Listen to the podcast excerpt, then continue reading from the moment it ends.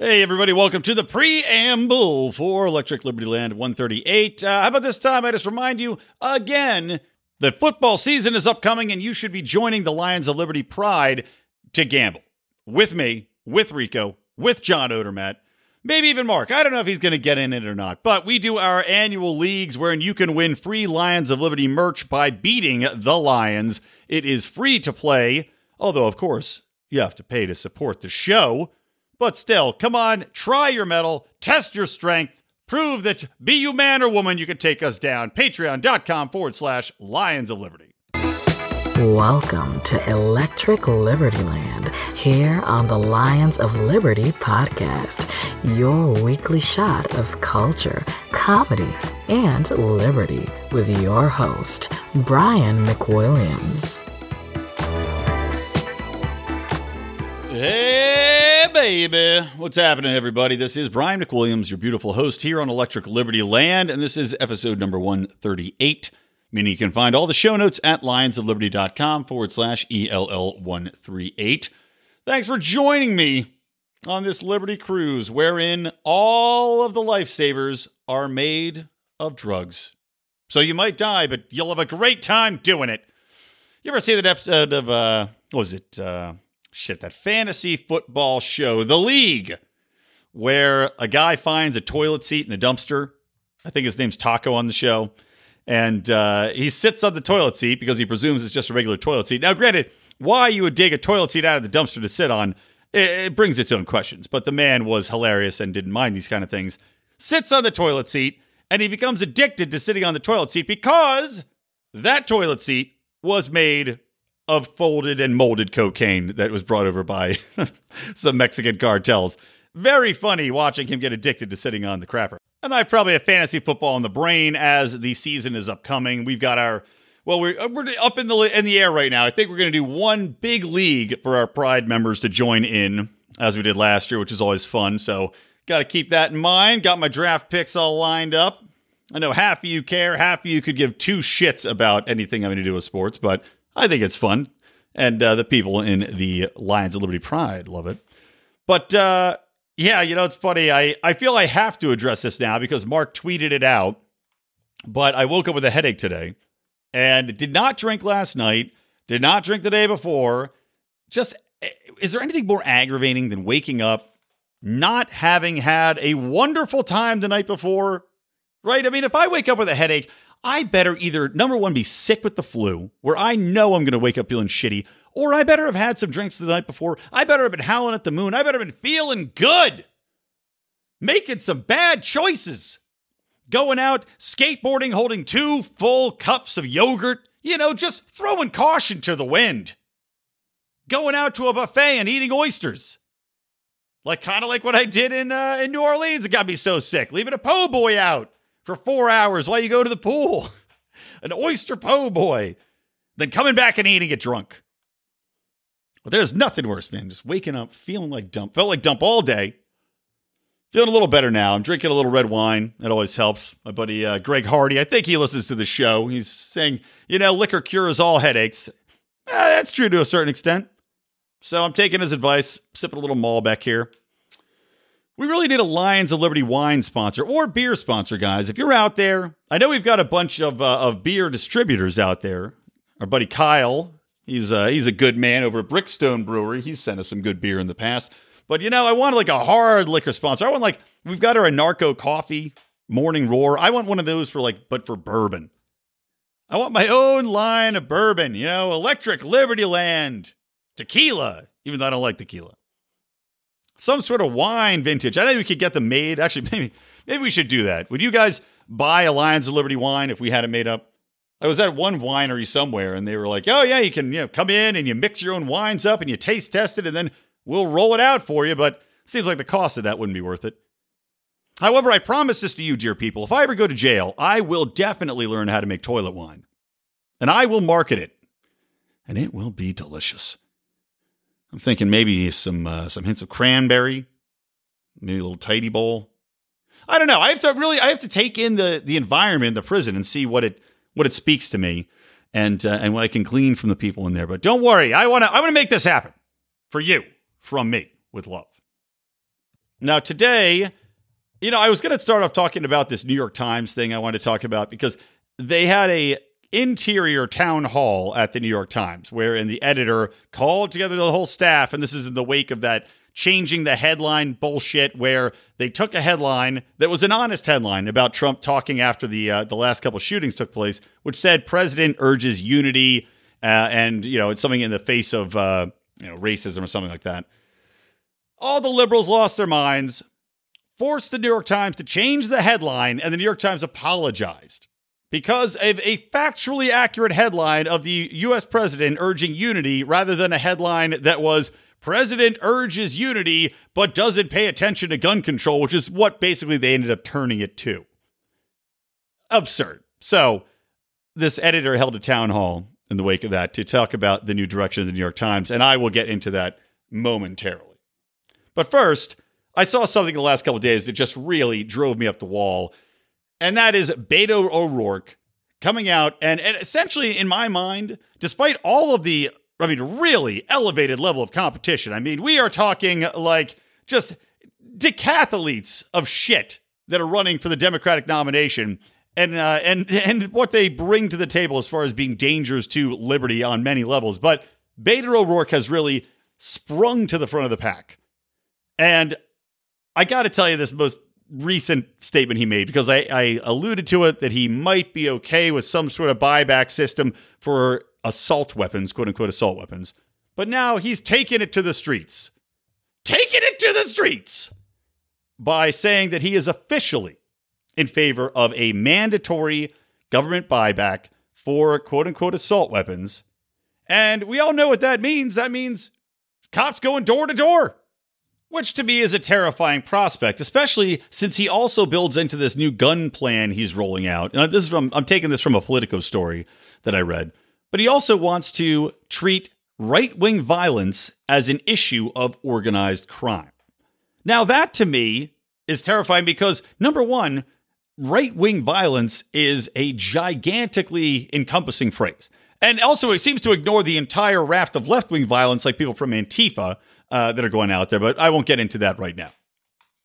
But when he's saying he wants to make it a issue of organized crime targeting right wing violence, does that mean then that he is going to go and crack down on any members that happen to be organizations that deal with right right wing rhetoric? Uh, does this encompass? I mean, the Proud Boys, they're already saying, oh, these are the terrorists, but I don't know. It seems like there's an awful lot of people in the Proud Boys, regardless of what you might think of them, that probably are not in there, that are not violent, that have no intention of being violent in any way or going and shooting anything up. In fact, I don't think any of the members of the Proud Boys or anybody registered as a Proud Boy has gone and shot up anybody in general.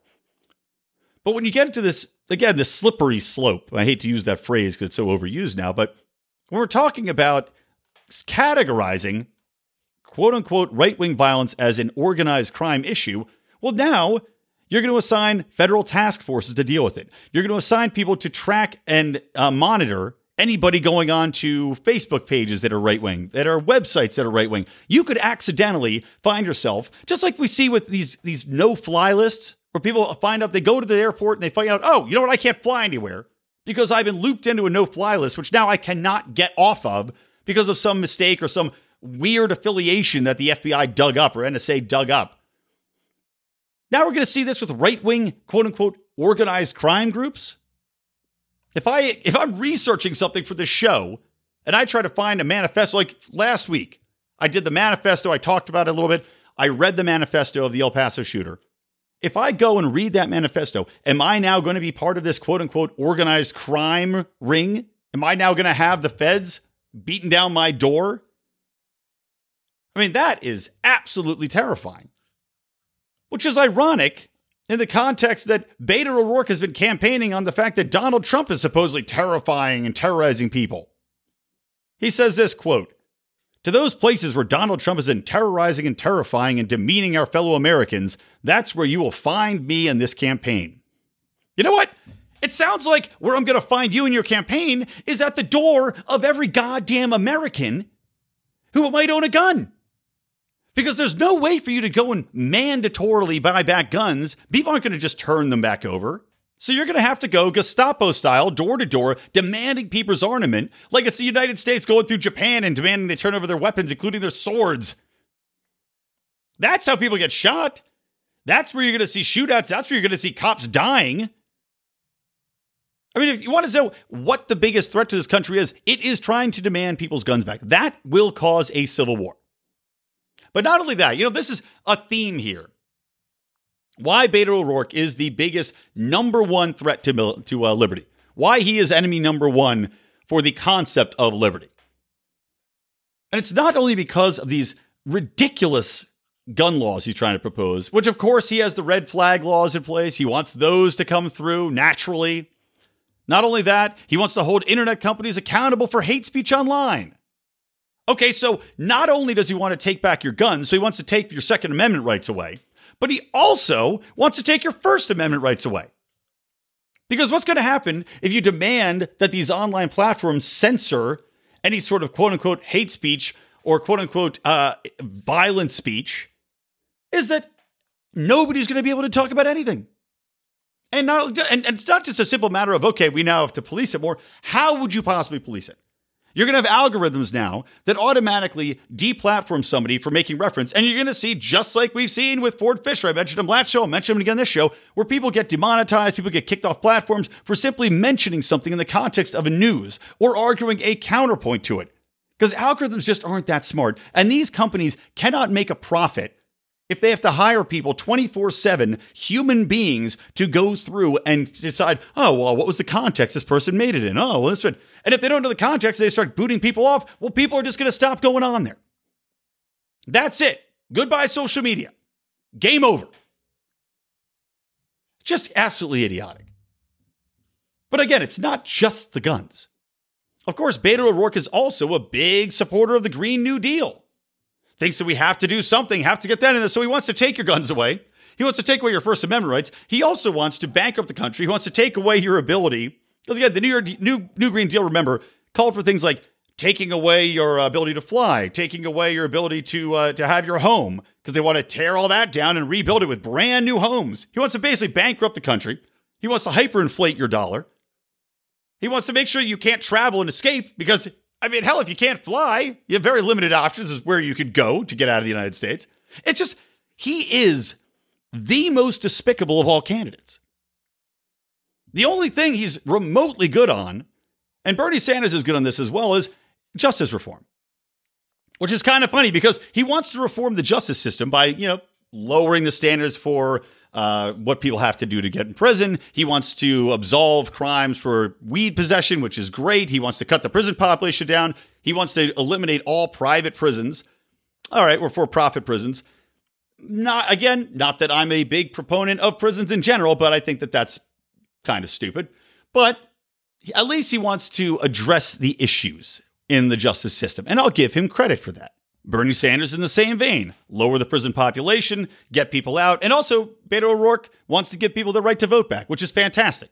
Obviously, Felony Friday, a lot of issues uh, come up on that show about not having the right to vote anymore once you're a felon for all these ridiculous felonies that exist. So, again, that's a good thing. But at what cost? He wants to address justice reform by ripping away the justice for people that are gun owners at this point in time, the people that want to go and converse freely online with other people, people that might just want to uh, to have a conservative viewpoint or a right wing viewpoint and get together in public. Because you can be assured if you want to crack down on right wing organized crime, quote unquote, well, then you're not going to be able to get together in groups and just hang out anymore if you're right wingers, are you? No, of course not because that's now going to be viewed as something that has to be broken up, has to be stopped, has to be monitored, has to be spied upon. I mean, this is just, it, it, and of course, if they get in there and they start listening to whatever it is, eh, just a, an open invitation to say, oh, well, these are now domestic terrorists. Something I'm going to talk about in just a minute. Oh, these are domestic terrorists. We have to go and arrest these people. We have to put them in jail. We have to keep them out of public eye for the safety of everybody else. I mean, this is classic authoritarian nightmare scenario that's being proposed here. And I had a conversation with uh, some buddies of mine this past weekend, both pretty left wing And the gun topic came up. You know, my buddy says, "Hey, why do you think you need all these guns? Why do you, why do we need to have assault weapons and everything else?" And I told him, I said, "Look, man, to protect against the government." And of course, he raises the old, just you know, this old tired notion that somehow an armed populace would not be able to protect itself from the government with all its weapons, all its fancy weapons. And I just simply stated to him, as you can just see by looking anywhere United States has been active militaristically in the last 30 years, we lose. We lost in Afghanistan. We're pulling out of there right now. We lost in Vietnam. We're losing, you know, by Iraq. We haven't won Iraq, have we? No. Syria. Well, we were there for a little bit. Well, that uh, didn't turn out great. Anywhere. A motivated populace that is armed can indefinitely hold off some sort of governmental force, despite the fact that they have vastly superior weaponry, technology. But it's like, you know, it's just amazing to me that people seem open to this concept of giving up basic fundamental rights in order to achieve safety from something that isn't even a true threat. Even when we look at 9 11 and what America had to give up with the Patriot Act and all of the, the domestic spying apparatus that was put into place there, all of the restrictions and the infringements on liberty that we have to face when we fly, it's just, even that was something where you go, is this really going to happen again?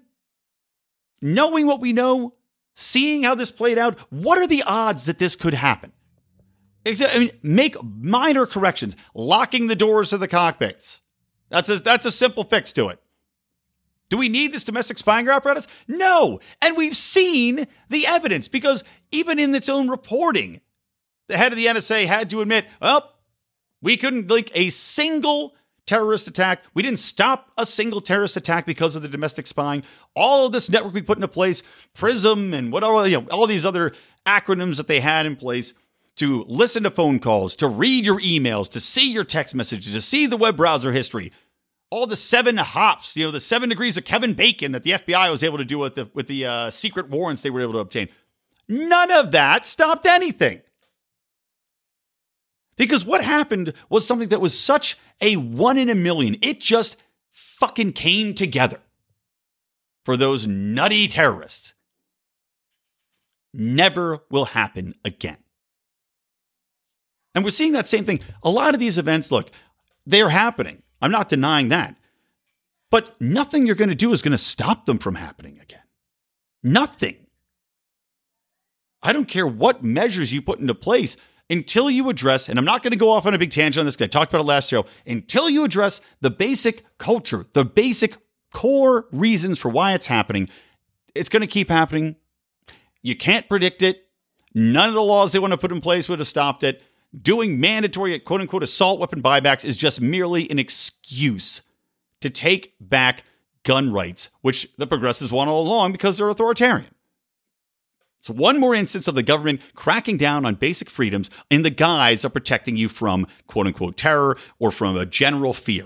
And we see this happens time and time again because there is never a crisis that the government and people, these fucking leeches like Beto O'Rourke, don't see as a way to increase their own power, to increase the scope and power and oversight of government at the expense of individual citizens. When individual citizens can protect themselves from instances like this far better. There are already schools putting in place where people have guns on site. Teachers are allowed to have guns on site. I can guarantee you, you're not going to see any school shootings at those schools. Now, granted, I can make that statement knowing that these things happen so infrequently that, again, it's like a one in a million shot it would happen anyway. So maybe the odds are low it would happen at any given school, even if the school, if the teachers arm themselves with marshmallow guns. It's probably still not going to happen there. But knowing that someone's armed, if you go in there, is enough to stop somebody in their tracks. And people like Beto O'Rourke using this as an excuse to go door to door to infringe on basic rights and to make sure that the government has complete control. Because I do agree that if you take away, maybe let's say, quote unquote, assault weapons, right? You take away that sort of armament and force people in the country just to fight with handguns, maybe then you could have the government take over. Maybe then you just, it's impossible to fight back because then the armament's too high.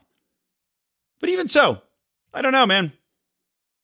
Even with handguns, armed population, you don't know who's a, a combatant, you don't know who's not a combatant, motivated to fight to the death. Who knows? The only thing I know is fuck Beto O'Rourke. Because you know, you put this one thing in place, you say, oh, we're just buying back the assault weapons, then it will turn to the handguns. Because the core issue remains the violence is still going to occur because the culture is fucking poisoned. And it's just going to keep going down that slope until we get to the point where London's at, where you can't have any guns at all, and now you can't have any knives at all. You got to go around the spork. And even so, we still see people getting killed in London because there's no way to stop it. It's just one more thing that gives the government an upper hand, one more way to control people that accomplishes absolutely nothing except to make us weak and complicit if the government decides they ever want to crack down and turn us into a state like a China. If they want to crack down, turn us into a Venezuela, turn us into any of the places. I mean, obviously, we all know this. Hitler took away the guns before uh, Nazi Germany became what it was. It is always the prelude to the government doing the most horrific acts in history. It always starts with disarming the population. Now, here's something that's slightly tied in because I talked about the Patriot Act earlier. I talked about the spying that was put into place, the domestic spying apparatus, because they had to protect us from the evil terrorists that bombed us on 9 11 by flying the planes in the World Trade Center. Well, that sweet Section 215 of the Patriot Act that allows for bulk data collection lives on under the USA Freedom Act. Of course, USA Freedom Act pushed through by who? Oh, Ted Cruz. Yeah, Ted Cruz, the guy who we all thought was a libertarian for uh, for a hot second way back when, and uh, clearly is not. But that is up for renewal once more because they have to renew it every 90 days. And now, this bulk data collection, they shut it down essentially because it was obvious to anybody that looked at any of the collection records that they were listening in to millions and millions of phone calls they were not intended to. These were people, as I mentioned, this HOP system wherein to put it very briefly, the HOP system kind of works as in they have a terrorist uh, suspect or or a person of interest. They now can hop like five times, five hops from that person. And what that means is kind of like the Wayne's World, and they tell two friends, and they tell two friends, and they tell two friends. So you can imagine this exponentially gets so large that it encompasses every American easily within a few hops from the original source. Because if you're talking to one person and they talk to six people and they talk to 10 people, there you go. That's a whole country right there in a nutshell.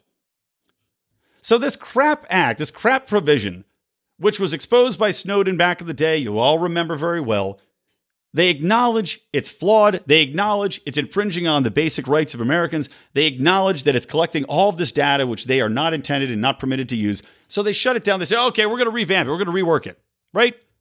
Another report comes out saying that it's still not working. They still are getting millions of people's data because how could you not? How could you not? An outgoing NSA director, Dan Coats, is asking that it gets renewed once again. They're set to, dis- to expire in December. Now, Rand Paul has come out because he's good on this kind of thing. Rand Paul has come out and said, we need to stop this. We need to stop any of these renewals for the USA Freedom Act. We need to just to completely flat out reject Section 215, reject collection of bulk data, etc. But of course, the NSA is not going to allow that. Despite the fact that this program, they know it doesn't work, but he's saying that on the context of, well, what if it does work someday, that they have to keep it in existence. This is like if you're just sitting on a pile of flat uranium, you have no idea what to do with it. It's killing everybody in your town, but you're like, well, someday we're going to figure out how to build that bomb. Which I'm sure is how a lot of people have died in, in third world countries that are uh, struggling to make nuclear weapons, by the way. But it's just, it's fucking absurd. So you want to keep something in place that is already acknowledged to be a massive infringement on every American's right to privacy just because maybe you'll figure it out. Get the fuck out of here, man.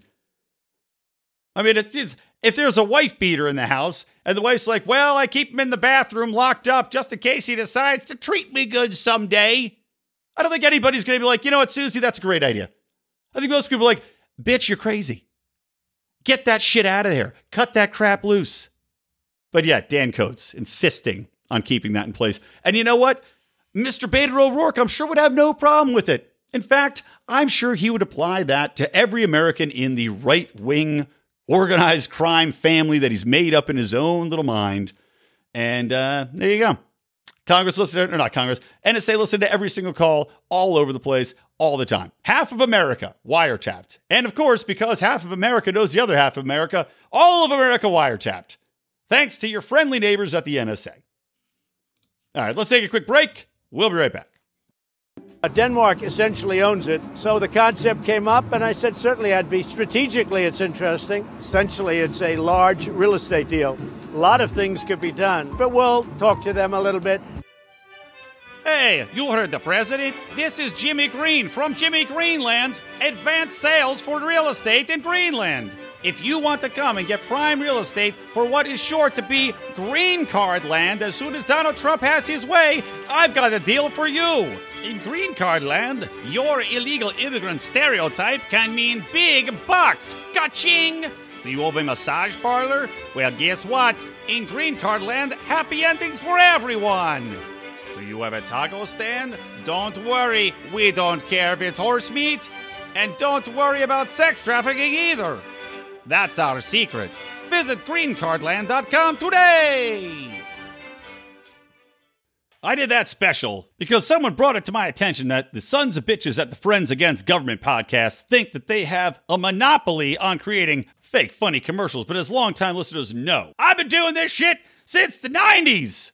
That's not true. I think I was watching Rocko's Modern Life in the 90s, but since the early episodes of this show, I've been doing fake commercials. I just need to do them more often. And now I do more songs because you guys like songs. What can I do? I can't have something for everybody, guys. I'm not a some sort of magical prostitute that's just full of holes for everybody to bang. Anyway, uh, with that smooth intro, here's a real commercial. We don't rise to the level of our expectations, we fall to the level of our training. Those epic words from Archilochus can sum up your ability to succeed or fail in business. I want to recommend Conversation Mat Time to our listeners as a way to hone your one on one conversation skills in a role playing session that can help take you to the next level. During 25 minute sessions, you'll work through the best way to approach that raise, that interview, or that relationship with a practice professional that will provide the confidence and experience you need to get paid what you're worth or take that interpersonal risk you've never been able to conquer. Just like in jujitsu, the difference between a novice and a black belt is mat time. Train to win. Visit conversationmattime.com and take advantage of a free 15 minute consultation just for listeners of this show. All right, welcome back to Electric Liberty Land 138. You can find all the show notes at lionsofliberty.com forward slash ELL 138. Uh, coming back in, kind of all ties into what we are already talking about since we just talked about the Section 215.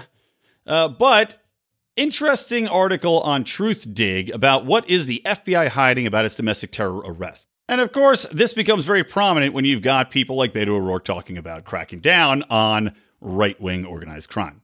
But in the wake of the El Paso shooting, the FBI had announced that they had investigations into some 90 different uh, domestic terrorists with 90 oh i'm sorry they did investigations resulting in 90 arrests. And this is uh, in press releases they put out saying that they were fighting this domestic issue despite the fact that domestic terrorism is not really a thing. It's not like a, a definitive uh, crime you can be charged with just yet. So they have to charge them with things you know it could be murder it could be uh, i don't know conspiracy it could be any number of things. But truthdig tried to get into this and asked these people they asked fbi spokesperson they said hey where are the press releases about these arrests? Where do these things exist where I can find them and see what they're for, who they're of, etc. And it's pretty fascinating because this guy goes back and forth several times with the FBI spokesperson. They can't pull up the press releases, right? They point him to one resource. He finds five press releases about arrests that were related to domestic terrorism. Really, the only one he could find that actually had anything to do with trying to harm another American was somebody that tried to set off a bomb. So that's one out of these 90. So he goes back to the spokesperson. He goes, What's up? Where are the press releases? Where are the arrest records? Where is something I can find to say, okay, you're telling the truth, or that I can see what you arrested these people for? The FBI says that they can't reveal that information. They basically push this person off and then they stop talking about it, right?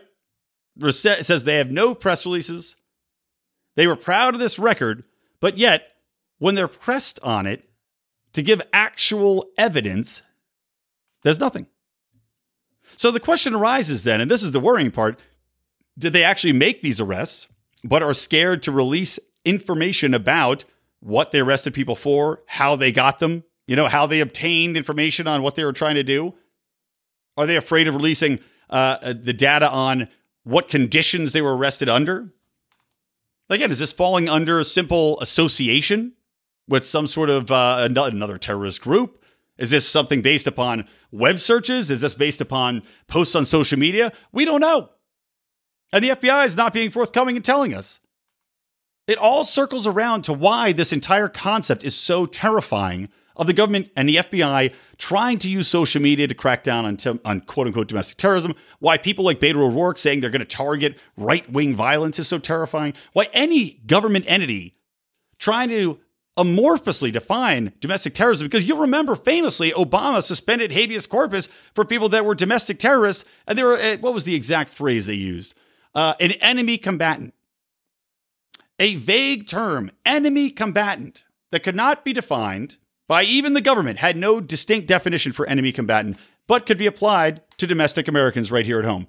And by virtue of the fact that they were an enemy combatant, now they lose their rights to habeas corpus. They're just black bagged off to a, a government black site. And that's maybe what happened to these people. Again, we don't know. Just things are getting worse, things are getting scarier. And every Democratic candidate that's out there is making things uh, even more terrifying. Not that Trump's doing a great job either, by the way.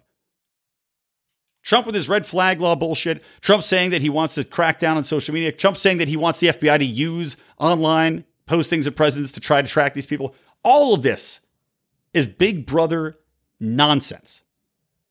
And Americans simply have to say no. We're seeing things like this happen in the UK where people are finally, finally standing up and saying enough of this big brother state. People in the UK are already getting their doors kicked in because they posted something on social media. We cannot let ourselves go down that road. All right, let's turn our attention to the New York Times. The uh, the old gray lady who has become such an embarrassment in her old age that she's basically just shitting her pants and pissing down the stairs like a slip and slide, just going straight into the basement where she should summarily be put to death. Uh, I don't mean to say that to entice anybody to actively try to do anything like that, mind you. I don't need anybody going and Charlie Hebdoing people, but uh, try not to buy the New York Times. And I say this because, again, I talked about earlier this this changing of the headline nonsense, and then this most recent leaked interior town hall that was held by Dean Baquet, who took over as executive editor of the New York Times. Right, this was leaked, fortunately, by a staffer, somebody that actually has some sort of journalistic integrity, and you will absolutely just not believe the quotes coming out of this. It, it essentially is going to confirm everything you probably thought already. Just how the media has abdicated any concept of being uh, in any way unbiased, in any way fair, in any way just simply reporting the facts, and has completely built itself around we are going to attack and take down Trump. Well, there are a few exceptions, of course, but for the most part, a lot of the establishment media have just gone completely insane. So, with that in mind, let's go to some of these quotes. First one We built our newsroom to cover one story and we did it truly well. Now we have to regroup and shift resources and emphasis to take on a different story. Now, that, of course, is regards to the Trump Russia collusion story. They built a newsroom. Think about that. We built a newsroom to cover one story. What kind of fucking shit publication adjusts its entire newsroom and the focus of its coverage, the way its employees work, the people who were reporting to cover one story, which anybody could see was nonsense from the get go. So that's how he starts this off, this internal town hall. He goes on, and this is a little editorializing from the, uh, the Washington Examiner, but in the beginning of the Trump administration, the Times geared up to cover the Russia affair, Baquet explained. Quote, Chapter one of the story of Donald Trump, not only for our newsroom, but frankly for our readers, was Did Donald Trump have untoward relationships with the Russians, and was there obstruction of justice? Uh, and now I'm, I'm breaking off from his quote. This is at the beginning of the Trump administration. Was there obstruction of justice? That wasn't the question at the beginning of the Trump administration. The only question could have been if there's Russian Russian collusion, which there fucking wasn't, and the Mueller report made that very clear. So there was nothing about obstruction there. But yet, of course, he has to project forward that Donald Trump cannot be an innocent. Moving on back to the quote. Quote, that was a really hard story, by the way. Let's not forget that. We set ourselves up to cover that story. I'm going to say that we won two Pulitzer Prizes covering that story. And I think we covered that story better than anyone else. Can you fucking believe that? Two Pulitzer Prizes covering a story that empirically nothing was there. How do you win a Pulitzer Prize covering nothing? It doesn't even make sense. You might as well be writing fiction. They literally won the Pulitzer for journalism for writing fiction. okay, moving on. Quote The day Bob Mueller walked off that witness stand, two things happened. Our readers who want Donald Trump to go away suddenly thought, holy shit, Bob Mueller's not going to do it. And Trump got a little emboldened politically, I think, because you know, for obvious reasons. And I think the story changed. A lot of the stuff we started talking uh, talking about started to emerge like six or seven weeks ago. We were a tiny bit flat-footed. I mean, that's what happens when a story looks a certain way for two years, right? I love this. The story changed, right? That's the way the, sto- the story looked for two years. Didn't look that way to me. Looked like a goddamn circus to me. Looked like a man that was clearly set up by the deep state, by a FISA warrants, by a nonsense investigations from the FBI that fell apart very predictably. So amazing that this vastly respected journalistic organization was caught flat footed when idiots like me, drunken dipshits drinking wine and podcasting about libertarian issues, could see it from a mile away. Now then, next, Baquet continues I think we've got to change. The Times must write more deeply about the country, race, and other divisions. Oh, what a shock! What a so let me get this right, Dean you failed trying to take Trump down with this narrative about Russian collusion.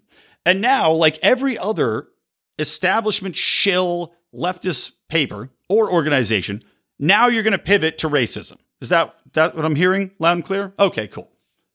He continues. I mean, the vision for coverage for the next two years is what I talked about earlier. How do we cover a guy who makes these kind of remarks? How do we cover the world's reaction to them? How do we do that while continuing to cover his policies? How do we cover America that's been so divided by Donald Trump? Listen to this. How do we how do we do that while continuing to cover his policies? Exactly. How do you do that?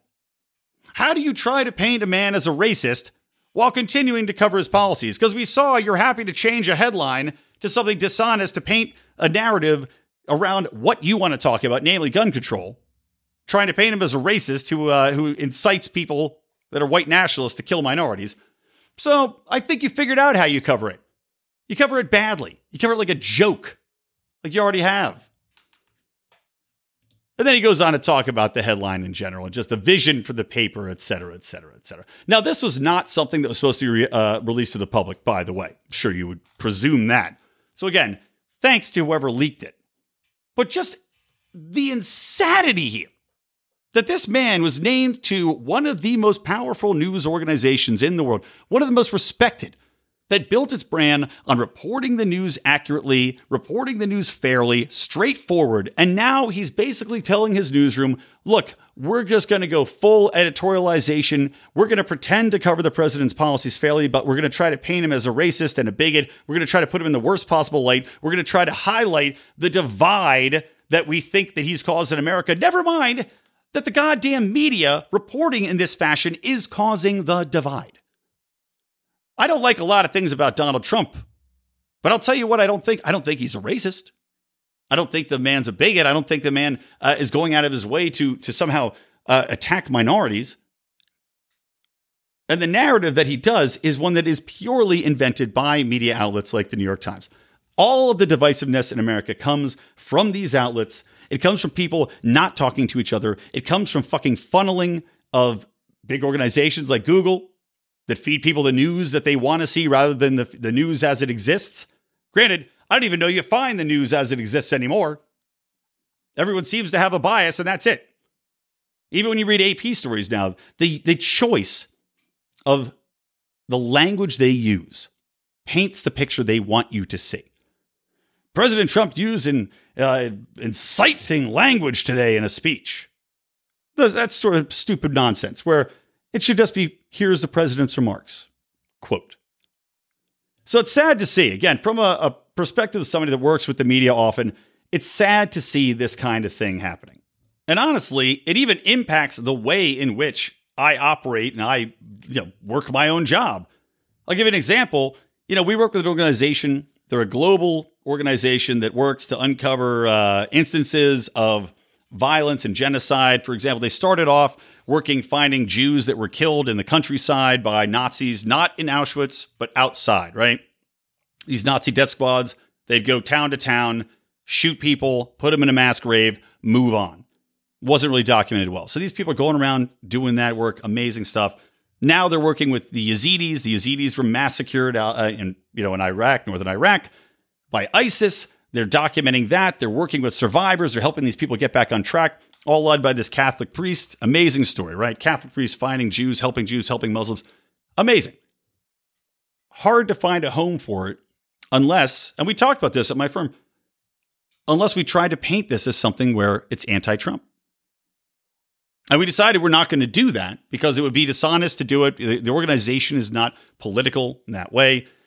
But I'll tell you what, people have told us in newsrooms they literally have said to us, well, you know, unless this ties into Trump or something like that, I, my readers just aren't interested. CNN, for example. It's just, it's really sad to see, honestly. And it's just happening more and more. You know, I, I, I, I really wish I knew of an honest news source that you could follow nowadays. It used to be, you know, BBC was my default, but even now they've just become far too left. And now with the rise of Boris Johnson, they are going to be uh, vocally in opposition of any sort of uh, right agenda uh, or anything that's even center agenda. They're going full left. So sad world, guys. Uh, I'm going to wrap this up because it is very hot in here, but I'm going to wrap it up with a funny story. Ties into this whole concept because I do not have AC. You guys know that. I've talked about it before.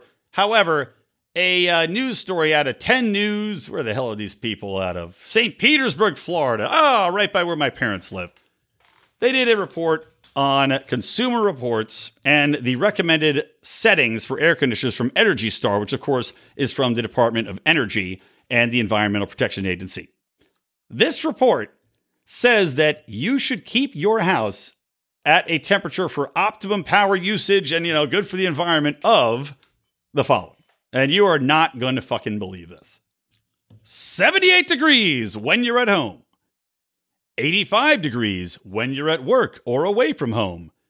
And a nice, cool, relaxing 82 degrees when you're sleeping. Now, let me ask you this. In an era where anytime there's a heat wave, we read reports of old people dying off in the bucketfuls. I mean, just, I made this joke on stage before in my stand up, and I think it's pretty funny. If you were a serial killer and there's a heat wave, you should just go to old folks' homes, put some water bottles on some people's chests, and then just claim them because you will kill thousands. But these people at the EPA, they want to tell you to keep your house at 82 degrees in the summer when you're sleeping. Old people be dying. Not only that, but my God, you'll just lie there sweating your ass off. How could you sleep? I can't sleep when it's 72 degrees in my room. My cooler, my I have an air conditioner in my bedroom. That's the only place I have it. That shit, if it's not at like 67, I can't sleep a wink. I'm lying there sweating. You know, you put this, the, the thing on a little bit across your stomach, then you take it off, you tuck it over your legs, then your legs are sweating, touching each other. You can't even have your legs touch each other. What do they want from us? What about your dogs? My God, I, if my dogs are sitting in an 82 degree house all day or 85 degrees, I mean, it's a little better than leaving in a hot car with the windows up, but it's not that much better. Still gonna be sweating their asses off, panting. Walk home, two dead dogs, cook them up for dinner on the barbecue. Don't want to cook inside the house, too hot. Just, it's like, it cracks me up because it's literally as though we're going back in time, right? We make all these advancements as a society. We get to the point where human beings can conquer the Earth's fluctuations in temperature, and yet the scaremongers want to tell us, nope, you have to give up all these technological advancements, guys. Sorry, can't do it. that AC that you love, nope, can't have it anymore. Or it's getting too hot. You got to lose your AC. Seems counterintuitive. You know that flying around we do to get places really fast? Nah, I can't do that anymore. It's getting too hot.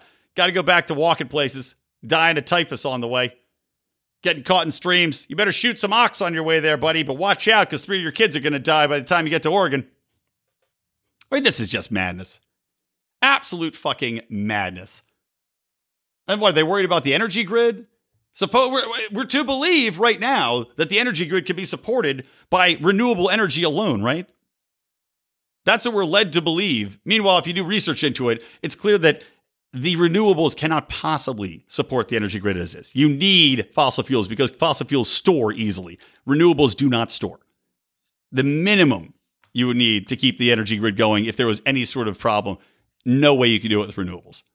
But now, in the meantime, guys, make sure sit in your bedroom, sweat your sheets up, don't get close to your wife, don't even give her a hug or a kiss because you know your lips will meld together like some sort of uh, dystopian Cronenberg monsters or something out of the Hellraiser where they wrap the guys together and their lips are entwined. Do you want to be melded to your wife forever? Look, I love my wife, but I don't want to be melted to her together in some sort of lump. Anyway, keep your AC high and keep your love of liberty higher. That's going to do it for this show, guys.